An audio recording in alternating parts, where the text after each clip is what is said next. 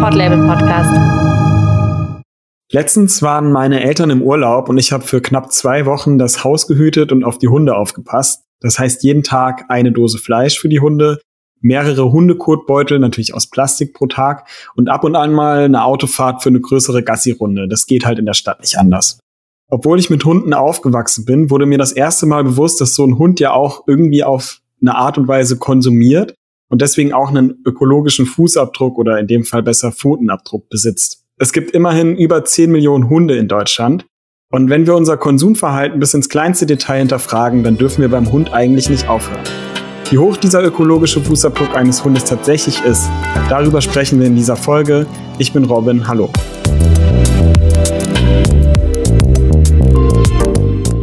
Und ich bin Ansi. Ich freue mich heute auf diese Podcast-Folge. Das Thema läuft ja derzeit schon bei uns auf Instagram auf Nachhaltig Kritisch und wird da ganz äh, wild und teilweise auch emotional diskutiert.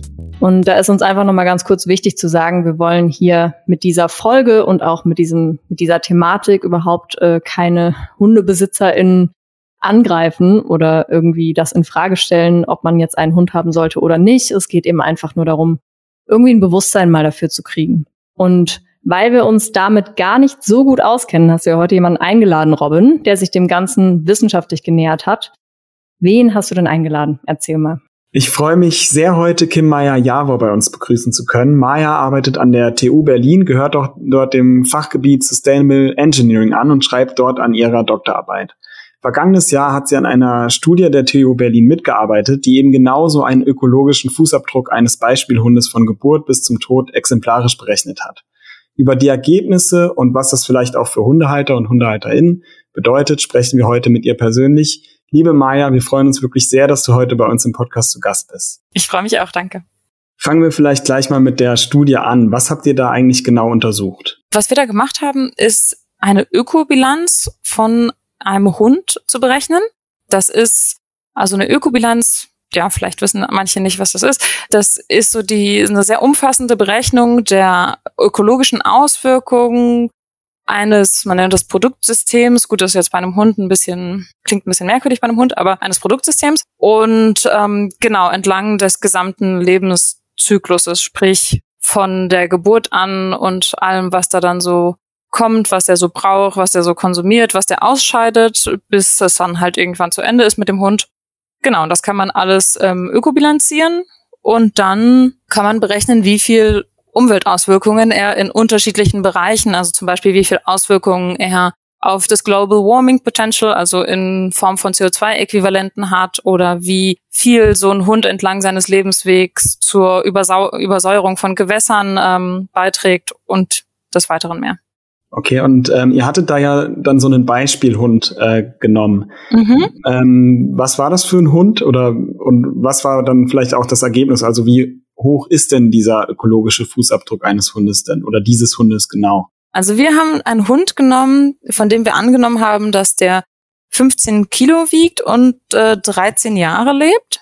Und dieser Hund, ähm, da haben wir dann eben, für den haben wir berechnet, wie viel Nahrung der so braucht und was der so konsumiert. Und da kam zum Beispiel, also sehr catchy ist ja immer äh, Global Warming Potential als Thema gerade, weil alle sich ja mit Klimaneutralität beschäftigen. Da kam raus, dass ein Hund, dieser durchschnittliche Hund, den wir da berechnet haben, in einem Jahr äh, 630 Kilogramm CO2-Äquivalent emittiert. Was ist, um das mal so ins Verhältnis zu setzen, so der IPCC sagt, dass wenn man das 1,5 Grad Ziel erreichen möchte und da irgendwie auch konstant bleiben möchte, dass man, dass so ein Mensch so ein Budget von zwei Tonnen jährlich hat. Also wenn ich dann ein Mensch bin, der ähm, einen Hund hält, dann habe ich so ungefähr ein Drittel davon schon für den Hund verbraucht. Hm. Weil das natürlich immer alles für Menschen berechnet ist. Der IPCC ähm, hat kein Budget für Hunde oder andere Tiere extra eingeräumt natürlich. Okay, na das ist ja auf jeden Fall schon beachtlich. Ähm, was sind denn da Hauptfaktoren, die da jetzt wirklich ins Gewicht fallen bei dem Fußabdruck? Also was war da auffällig? Also wenn wir jetzt bei der bei den CO2-Äquivalenten bleiben, da ist am meisten die Nahrung, also das Hundefutter ins Gewicht gefallen. Mhm. Das liegt zum einen äh, natürlich äh, daran, dass ähm, die meisten Hunde fleischbasiert ernährt werden und deswegen Fleisch bekanntermaßen hat halt eben schlechte CO2-Bilanz. Aber es fällt auch ins Gewicht, dass eben ein Hund nicht so viel andere Dinge konsumiert als seine Nahrung. Also wenn ich jetzt zum Beispiel einen Menschen damit vergleiche, Menschen haben dann eben noch Kleidung, Wohnen, Heizen und alle möglichen Dinge, die konsumiert, also die gehen bei einem Hund hier nicht mit in die Bilanzierung. Und ähm, ein Hund konsumiert eben aller, am allermeisten Futter. Das wird jeden Tag konsumiert und das ähm, basiert meistens nur aus, auf Fleisch. Hm. Äh, bei den allermeisten Hunden zumindest. Und ja, da kommt natürlich dann einiges zusammen, wenn man dann so einige Gramm oder manchmal auch einige Kilo am Tag isst von Fleisch. Spannend, habe ich noch nie dran gedacht, dass ein Hund tatsächlich ja nur das konsumiert. Ich meine, der wohnt natürlich auch in einer beheizten Wohnung, aber das äh, wird logischerweise nicht in diese Bilanz mit eingerechnet. Ja, das kann man, darüber kann man dann natürlich immer auch diskutieren, also so aus wissenschaftlicher Sicht, ob da jetzt ein Anteil auf ihn, auf den mhm. Hund allokiert werden müsste. Aber ähm, ja, wir haben uns dagegen entschieden, ähm, mit der mit der Überlegung, die Menschen würden ja genauso viel heizen, äh, wenn der Hund nicht da wäre und das wird jetzt nicht extra heißer gemacht für den Hund oder so die Wohnung, sondern ja, der Hund ist halt einfach mit dabei. Manchmal leben die Hunde ja sogar draußen in mhm. manchen Orten oder auf dem Land oder so. Aber es gibt neben CO2-Äquivalenten, ähm, also neben den ja neben dem Beitrag zur Erderwärmung, gibt es eben auch andere Kategorien, wie zum Beispiel ähm, Eutrophierung. Mhm. Und ähm, das ist, also Eutrophierung ist ähm, so die starke Anreicherung von Nährstoffen. Es kann in der Erde oder im Wasser sein und in unterschiedlichen Arten von Gewässern eben auch. Und ähm, die kann dazu führen, dass eben ja bei der Erde würde man sagen, dass die Erde überdüngt ist und dass die, ähm, dass das Wasser zu nährstoffreich wird und dann bilden sich ähm, ganz viele Algen und dann äh, kippt das, ähm, das Ökosystem des Gewässers. Und äh, wir haben festgestellt, dass eben Hunde auch ein sehr großes Eutrophierungspotenzial haben oder dass, dass das eben auch ein Thema ist bei den Hunden so rum. Und ähm, das Eutrophierungspotenzial wurde überwiegend durch die Ausscheidungen von den Hunden beeinflusst, also durch Kot und Urin. Ähm, ich glaube, insgesamt 90 Prozent waren das. 90 Prozent der Gesamteutrophierungsauswirkungen waren durch Kot und Urin äh, verursacht, weil eben, ja, das kommt natürlich dann auch indirekt durch die Nahrung, aber dann werden bestimmte Stoffe durch die Nahrung aufgenommen, dann, dann pinkeln die Hunde überall hin und dann ähm, besonders in so Ballungszentren kommt dann natürlich auch einiges zusammen, was dann da ins Gewässer kommt. Das heißt, wenn ich jetzt mit einem Hund unterwegs bin und ich bin irgendwo sage ich mal, in der Pampa oder so ein bisschen weiter draußen und äh, mein Hund macht da irgendwo ins Feld, ähm, Kot niemals liegen lassen oder hat das dann quasi, also ist das dann quasi so schädlich, dass man auf jeden Fall Kot von Hunden immer mitnehmen sollte? Also wir haben festgestellt, dass je mehr eingesammelt wird, desto besser ist es für die Umwelt. Was ja nicht klar ist, weil der Kot, der eingesammelt wird, kommt in eine Plastiktüte und mhm. wird dann auch, muss dann abgeholt werden von der Müllabfuhr und so, ne? Da gibt's ja auch Auswirkungen aber ähm, schneid, es schneidet halt trotzdem besser ab, als den Code liegen zu lassen. Allerdings etwas, was die Ökobilanz, also eine Schwäche der Methode der Ökobilanz ist, dass sie eben so Faktoren wie Konzentration, also geografische Konzentration nicht abbilden kann. Also ein Hund auf dem Land, der jetzt auf ein äh, ja da irgendwo hinmacht und da ist er, weiß ich nicht, einer von drei Hunden im Dorf oder so, seien es auch zehn Hunde im Dorf und da ist aber weit und breit sonst nichts, da könnte er sogar positiv zu mhm. dem Nährstoffgehalt in dem Boden beitragen. Aber sobald man in einen etwas dichteren, an einen etwas dichteren Ort kommt, wo eben auch die meisten Hunde natürlich an die gleichen Orte gehen, weil überall, wo dichter bebaut ist, ist eben nicht so viel Platz, um hinzupinkeln. Dann gehen halt alle in den Park und ähm, da ist es dann auf jeden Fall negativ und auf jeden Fall besser, den Code einzusammeln. Das ist so, ja, eben eine kleine Schwachstelle von der Ökobilanz. Ist das dann, also nimmt eine Ökobilanz dann immer den Durchschnitt oder geht die tatsächlich eher von so Ballungszentren aus oder kann man das gar nicht so sagen? Hm, das kann man, das kann man nicht so sagen. ähm, also sie berechnet den, die anteilige Auswirkung von ein bisschen Urin sozusagen. Also wenn ich jetzt das ganz stark runterschrauben würde auf eine ganz kleine Menge von Urin, dann würde da ein anderes, dann würde da natürlich nicht so ein großer Negat eine große negative Auswirkung rauskommen. Aber wenn ich eben äh, davon ausgehe, also wenn ich berechne, was so ein Hund über ein Jahr ausscheidet, dann berechnet das die Ökobilanz so, als ob der immer an der gleichen Stelle alles ausscheidet. Ah. Und da geht das dann in die Natur und an der Stelle ähm, wird dann die, also ja, da ist dann die ganze Auswirkung berechnet. Und das führt dann halt dazu, dass, dass eben diese große negative Auswirkung kommt, obwohl natürlich Hunde jetzt in freier Wildbahn nicht ähm, alle an den gleichen Ort pinkeln. Das ist tatsächlich auch die erste Studie, die Kot und Urin bei Hunden mit einbezogen hat. Es gab so, es gab auch schon Studien, die sich mit einzelnen Umweltkategorien beschäftigt haben, aber eben nicht das so insgesamt abgebildet haben. Und aber keine, die eben die Ausscheidung am Ende auch mit einbezogen hat. Was für uns irgendwie ganz spannend war zu sehen, welche Auswirkungen es tatsächlich hat, weil man die Vermutung naheliegt, dass eben Urin von Hunden eine Auswirkung haben kann, wenn der da in großen Mengen ähm, ausgeschieden wird. Und das ist ja in Städten wie zum Beispiel Berlin, wo ja. ich jetzt herkomme, da ist es halt schon ein Thema. Und der Code ist auch ein Thema. Also auch über das selber einsammeln und wegwerfen oder einfach nur liegen lassen hinaus gibt es halt noch die Option Plastiktüte verwendet, aber dann Plastiktüte und Code in der Natur liegen gelassen oder in der Stadtnatur im Park äh, liegen gelassen, die natürlich dann besonders negative Auswirkungen hat, was ja auch fast selbsterklärend ist, würde ich denken. Und äh, dann die Option, dass eben, um das Stadtbild insgesamt ähm, zu erhalten, dann eben kleine Fahrzeuge rumfahren, um den Code einzusammeln von den Straßen. Das gibt es in mehreren großen Städten in Deutschland. Ähm, das ist halt natürlich auch sehr also sehr viel größere Umweltauswirkungen als einfach, ähm, wenn die Person selbst, die mit dem Hund unterwegs ist, das einsammelt und in den nächsten Mülleimer wirft. Ja, ich fand das auch so einen super interessanten Punkt, auch als ich mir das so ein bisschen durchgelesen habe im Vorfeld und wir das ja auch, wie gesagt, bei uns schon so ein bisschen behandelt haben, das Thema, musste ich ehrlich gestehen, war mir auch nicht so bewusst. Also ich habe auch schon öfter auf Hunde aufgepasst, beziehungsweise hatte früher auch immer einen Hund und mir war nicht bewusst, dass es halt wirklich eigentlich die nachhaltigste Lösung ist, in Anführungszeichen, es immer mitzunehmen und immer dann auch wegzuschmeißen, weil man denkt so, ja, Plastik sparen, wo man irgendwie Plastik sparen kann. Aber das ist eigentlich, wie es ja dann auch äh, in der Studie heißt, äh, nachhaltiger oder die Umweltbelastung nicht so stark ist, wenn man es immer einsammelt und fachgerecht entsorgt, ist auf jeden Fall so was, was ich für mich auch persönlich mitgenommen habe. Und ich glaube auch viele, wenn man die Diskussion so bei uns verfolgt hat, ähm, viele Menschen das noch nicht wussten, und deswegen denke ich, dass es auf jeden Fall schon mal sehr wichtig war, das auch zu untersuchen und die Auswirkungen, ja, zu untersuchen. Eine Frage, die mir vorhin noch eingefallen ist zum Thema Ernährung beziehungsweise zum Thema Hund. Ihr hattet ja so einen Beispielhund euch ausgesucht. Ähm, Gibt es denn dann von Hund zu Hund da auch nochmal Unterschiede? Also ich kann mir vorstellen, dass zum Beispiel ein Chihuahua jetzt nicht so einen großen Fußabdruck hat wie, ein, wie so eine Dogge, jetzt mal doof gefragt.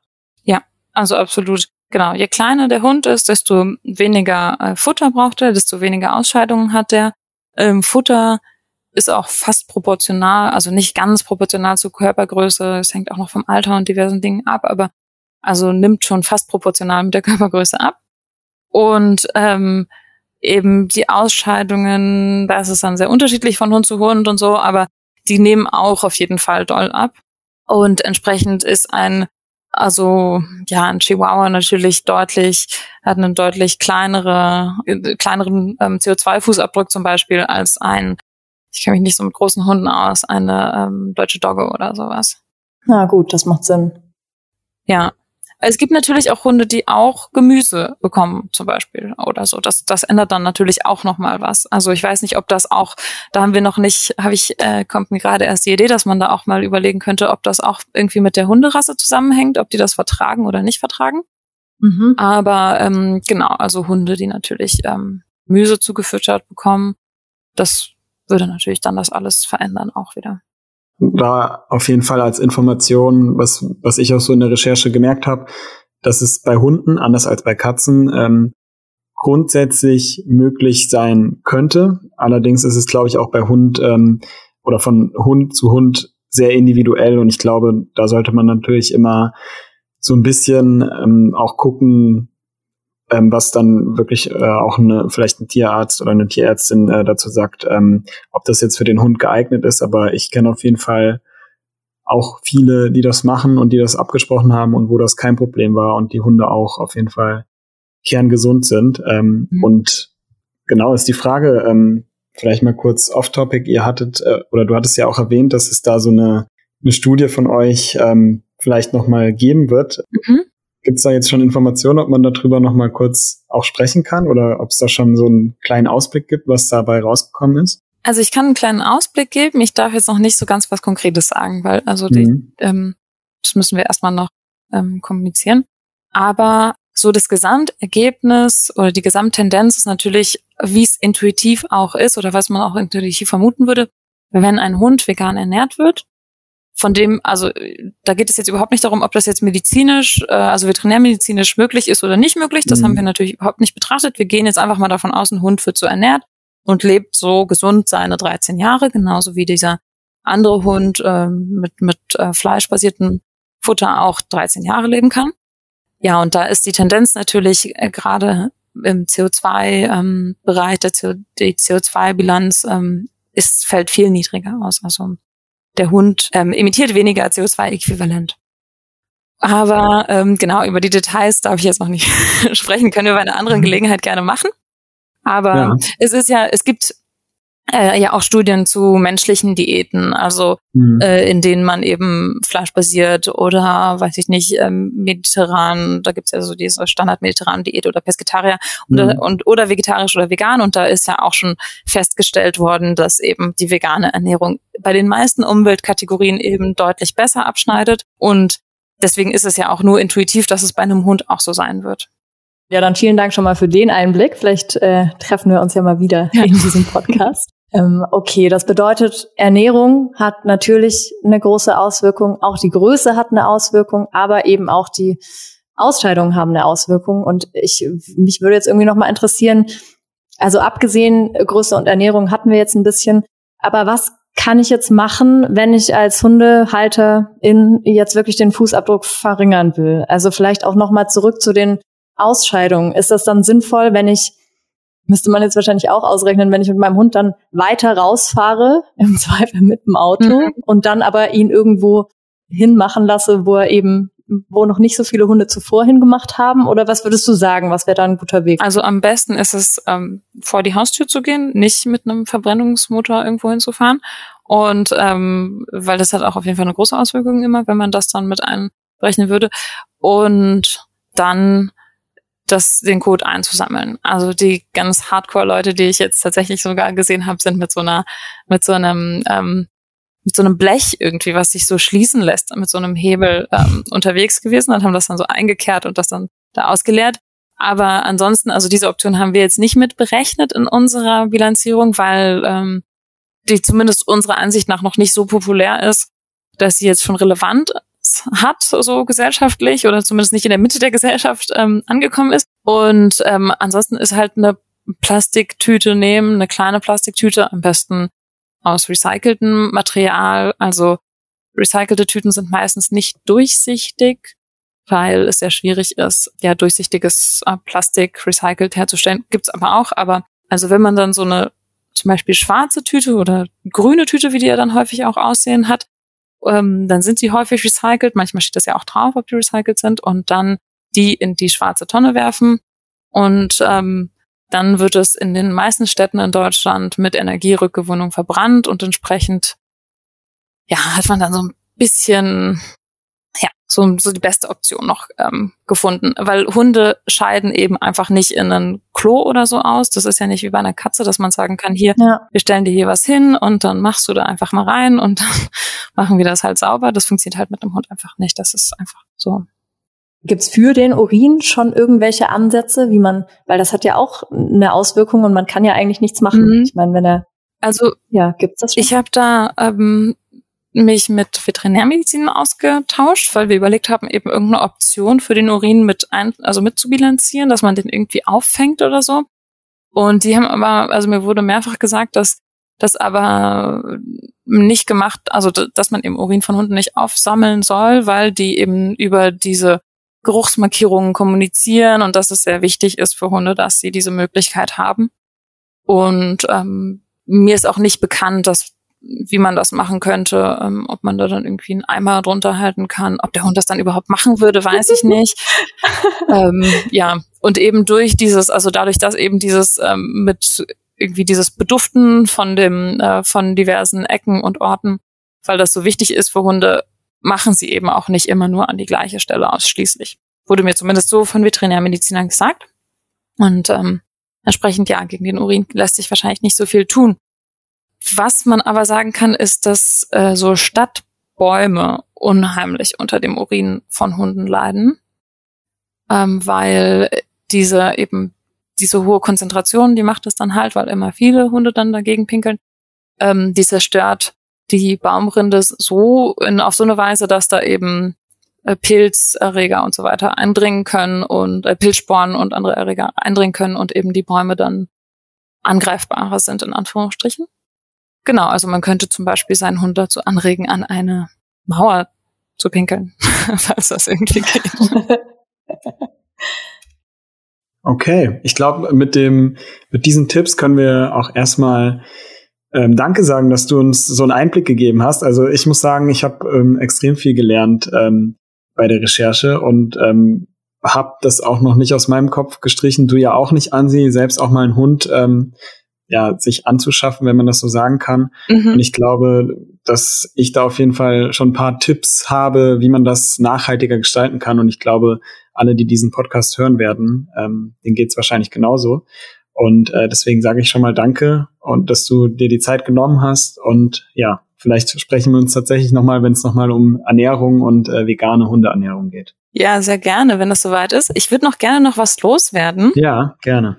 Und zwar wenn man so mhm. eine Ökobilanzierung von was oder wem auch immer macht, dann kommen natürlich die negativen Auswirkungen raus. Weil eben die negativen Auswirkungen auf die Umwelt nicht immer, man kann auch positive Auswirkungen auf die Umwelt bilanzieren, aber es kommen eben, die Umweltauswirkungen sind halt meistens negative Auswirkungen, weil wir eben alle keine Pflanzen sind und Photosynthese betreiben, sondern irgendwas verbrauchen mhm. und dadurch eben eine Umweltauswirkung haben. Das heißt aber nicht, dass diese Studie äh, sagt, dass Hunde schlecht sind das ist mir ganz wichtig, das deutlich zu machen, weil es nämlich in manchen ähm, Medien, also über dieses, über dieses Paper wurde recht viel berichtet, in manchen Medien dann auch irgendwie falsch dargestellt wird. Es, es geht nicht darum zu sagen, Hunde sind per se schlecht. Und ähm, das geht auch bei anderen Ökobilanzierungen, auch wenn ich Zugfahrt bilanziere, kann ich ja nicht sagen, Zugfahren ist per se schlecht, weil ich fahre ja mit dem Zug, weil, weil das irgendwie auch gut für mich ist, weil ich vielleicht von A nach B kommen möchte oder jemanden besuchen möchte. Und so ist es zum Beispiel, also so bei Hunden ist uns natürlich bewusst, dass es ein Lebewesen ist und dass sie, dass man ja nicht irgendwie sagen kann, Hunde sind schlecht oder Hunde haben nur negative Auswirkungen, weil sie zum Beispiel auf die Gesundheit, das Wohlbefinden von dem Menschen irgendwie positive Auswirkungen haben können und man äh, sie auch ein Lebewesen vor sich selbst sind. Also man ja, sie auch nicht zu dem Wohlbefinden einer anderen Person mhm. beitragen müssen, weil sie halt einfach ein Lebewesen sind.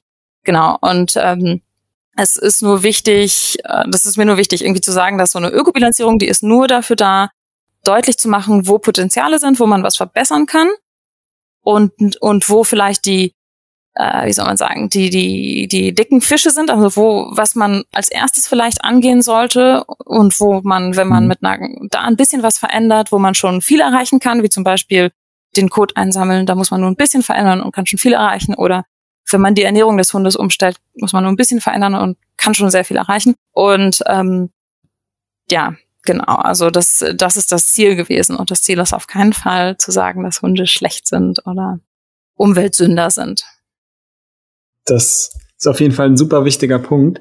Ähm, hat Ansi, also beziehungsweise das, äh, das weißt du jetzt nicht, aber das haben wir auch so ein bisschen in der Anmod, ähm, bei der du ja dann noch nicht dabei warst, haben wir das auch so ein bisschen eingeordnet, weil ist natürlich auch so ein bisschen so ein Abwehrmechanismus, der dann da hervorkommt, wenn man etwas über Hunde schreibt, ist es manchmal schon vorprogrammiert, dass sich dann auch manche ein bisschen angegriffen fühlen, obwohl man das ja eigentlich gar nicht machen will, sondern wirklich so die Aufklärung ähm, ja, vorantreiben will. Was ich zu dem Punkt noch super interessant fand, war, dass auch ein paar Leute, was du eben gesagt hast, zu den positiven Auswirkungen, ähm, haben auch einige geschrieben, ähm, dass sie, seit sie einen Hund haben, nicht mehr in den Urlaub fliegen und dass das dann ja auch irgendwie ähm, so positive Auswirkungen hat, ähm, dass ein Hund eine Verpflichtung ist, durch die man dann vielleicht an anderen Orten auch ähm, viel nachhaltiger lebt.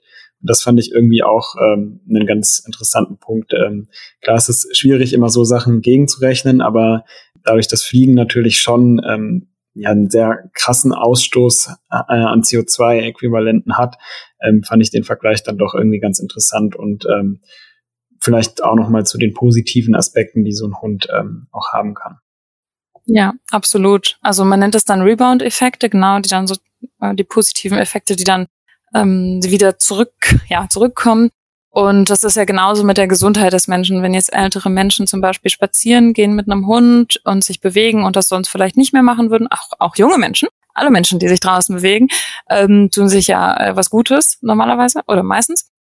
Und ähm, damit kann zum Beispiel verhindert werden, dass man bestimmte medizinische Behandlungen ähm, später benötigt, die auch eine Umweltauswirkung haben.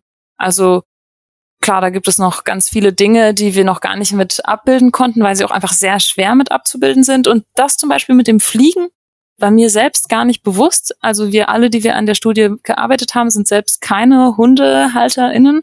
Und ähm, deswegen war mir das gar nicht bewusst, ähm, zum Beispiel mit diesem, dass es diesen Rebound-Effekt gibt, dass man eben keine Flüge mehr oder keine langen Reisen mehr macht, ähm, weil man eben den, die Verpflichtung gegenüber dem Hund hat, dass es dem auch wohl irgendwie gut geht auf der Reise. Das ist auf jeden Fall spannend und könnte man vielleicht auch noch mal irgendwann mal äh, aufgreifen in der Studie. Allerdings müsste man dafür eine sehr umfassende Befragung erstmal ähm, irgendwie machen, um festzustellen, wie groß die Auswirkung da eigentlich ist und wie viele Menschen das wirklich machen, dass sie dann weniger reisen und wie viel weniger sie reisen und so weiter. Ja, man also muss ja da das noch erforscht wissenschaftliche hat, Grundlage für haben. Aber ja, sehr spannend. Sehr gut. Ja, dann vielen lieben Dank, Maja, dass du da warst. Und äh, ja, vielen Dank auch für eure Arbeit. Ich finde es super spannend. ja, auf jeden Fall. Und ja, dann hoffentlich bis bald, äh, ja. wenn du uns von der zweiten Studie erzählen kannst. bis bald. Ja, Robin, ich muss sagen, vielen, vielen Dank, dass du Maya eingeladen hast. Ich fand das total spannend. Ich habe viel gelernt heute.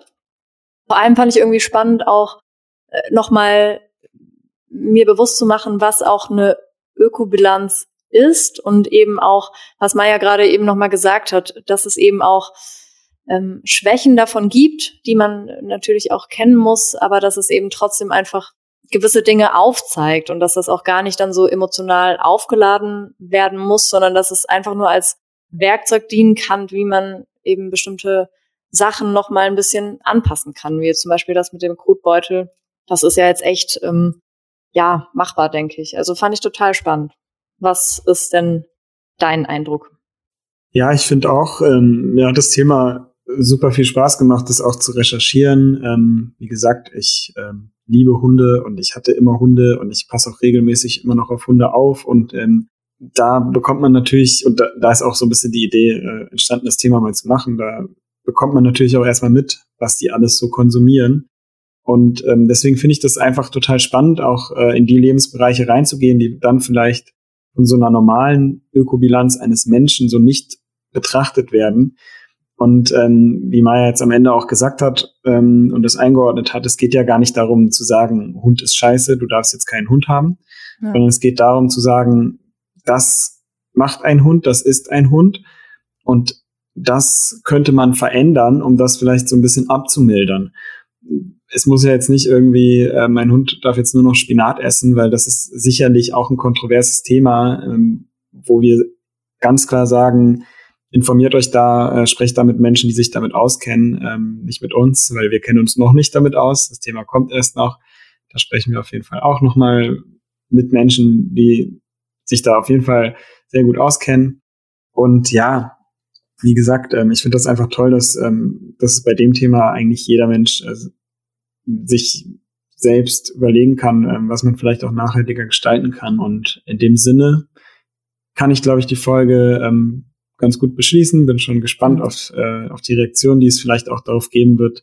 Ähm, die Studie packen wir euch alle auf alle Fälle in die Show Notes, äh, genauso wie ein Affiliate-Link zum Kackerblech, würde ich sagen. Mit einem äh, Rabattcode Kackerblech20 äh, kriegt ihr 20% aufs Kackiblech. Oh, Robin, das war also dein Motiv die ganze Zeit, ja? ja? Das war natürlich nur ein Spaß. Weißt du, bei so großen Podcasts ist es immer so, die sagen sowas, so, weiß ich nicht, fest und flauschig sagen irgendwas über einen Friedhofspodcast und gleich kriegen die zehn Grabsteine geschenkt oder so. Übertrieben gesagt. Ich will Vielleicht jetzt einfach, ja, ja, ich will jetzt einfach mal 20 Kackebleche haben. So, ich würde ne? auch eins nehmen. Dann will ich nur 19. Kann man die auch für sich selbst? Kann sie in den Ofen schieben. Okay, also viel Spaß. Ähm, wenn ihr einen Hund habt, dann ähm, nehmt eure Beutel mit. Immer besser, als äh, die Kacke liegen zu lassen. Und die, mit diesem Schlusswort ähm, verabschiede ich mich schon mal thematisch. Ihr könnt diesen Podcast natürlich abonnieren, wenn ihr die Folge mit der veganen Tierernährung nicht verpassen wollt. Die wird nämlich grandios und spannend. Und wir freuen uns natürlich auch, wenn ihr diesen Podcast bewertet. Ähm, wir freuen uns über jede einzelne Bewertung. So viel haben wir nämlich noch nicht. Deswegen drückt da mal auf die fünf Sterne und wenn es euch nicht gefallen hat, äh, auf den einen Stern und schreibt uns, was wir besser machen können. Bitte abonnieren, dann verpasst ihr die nächste Folge nicht. Und da hören wir uns nämlich hoffentlich wieder. Bis dann. Ich bin Robin. Ich bin Anne. das machen wir nie so, ne? Aber egal. Tschüss. Tschüss.